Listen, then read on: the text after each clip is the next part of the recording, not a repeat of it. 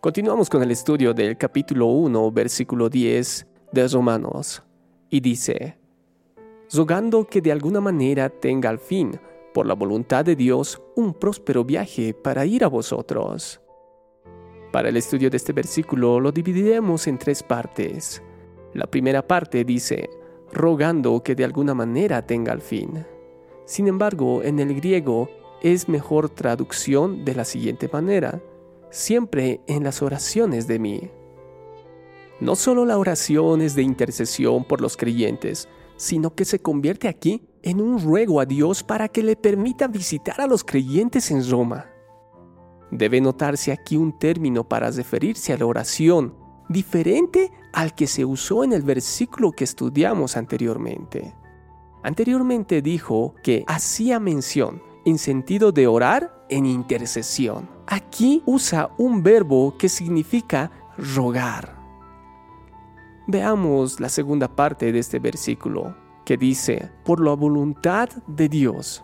Pablo podía ir a Roma solo si así Dios lo dispusiera. Por lo tanto, ora invocando la ayuda de Dios. El anhelo que Pablo tenía de servir a Dios siempre estuvo dirigido por la voluntad de Dios. Él no servía en la dirección indicada por sus propios deseos y prudencia, sino de acuerdo con la voluntad de aquel a quien servía. Cuando el profeta Agabo predijo con un intenso dramatismo el peligro que le esperaba a Pablo en Jerusalén, los amigos del apóstol le rogaron que no fuese. Pero Pablo respondió: ¿qué hacéis llorando y quebrantándome el corazón? Porque yo estoy dispuesto no solo a ser atado, mas aún a morir en Jerusalén por el nombre de mi Señor Jesús.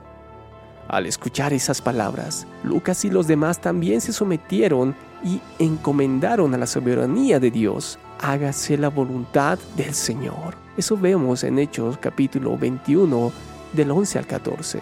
Tremenda lección es la que nos deja en esta parte de este estudio, de este versículo. Claramente nosotros, como así Pablo lo hizo, siempre debemos sujetarnos a la voluntad de Dios. Debemos someternos a su voluntad. Y esta es la dirección donde cada creyente debe andar, conforme a su voluntad. Esta es una de las preguntas frecuentes que yo me hago personalmente cuando realizo cualquier tipo de actividad en mi día a día. Y sé que muchos de ustedes, mis queridos hermanos, hacen lo mismo.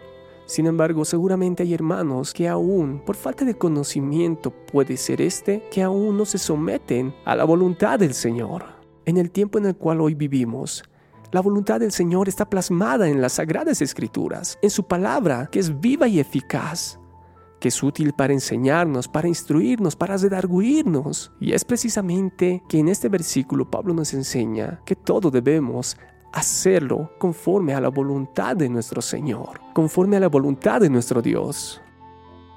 Concluimos este estudio del versículo diez de este capítulo uno analizando la tercera parte de este versículo, que dice: un próspero viaje para ir a vosotros. Hacía mucho tiempo ya que Pablo deseaba visitar Roma, según el capítulo quince, versículo veintitrés, pero antes no le había sido posible. En esta parte de este versículo vemos que es un ruego enfático, en el que aparecen varios adverbios concatenados: de algún modo, por fin, de una vez, dándole el carácter de ferviente deseo unido a la impaciencia y tal vez a la incertidumbre. Aquel era un deseo de mucho tiempo y ruega a Dios que, de algún modo, se haga realidad. Pablo no estaba seguro de que alguna vez pudiera visitar la iglesia en Roma. Por eso pedirá más adelante las oraciones de los creyentes para que se pudiese cumplir su deseo. Lo vemos en el capítulo quince del treinta al treinta y dos. Declara no solamente hallar en la gracia de Dios prosperidad para el camino, sino también un feliz viaje, si el Señor así lo aprueba. Esta es una doctrina a la cual debemos conformar nuestros deseos, nuestra actitud como creyentes en Cristo Jesús. Para estos versículos se tomaron las notas de los siguientes hermanos. Estos hombres son Juan Calvino, Samuel Pérez Millós y John MacArthur. Se utilizó el apoyo de la Biblia de Matthew Henry y la Biblia de la Reforma. Y los mensajes están en base al contexto en el cual hoy vivimos. Te esperamos en el estudio del versículo once de Romanos. Soy Vidal Álvarez. Paz de Dios.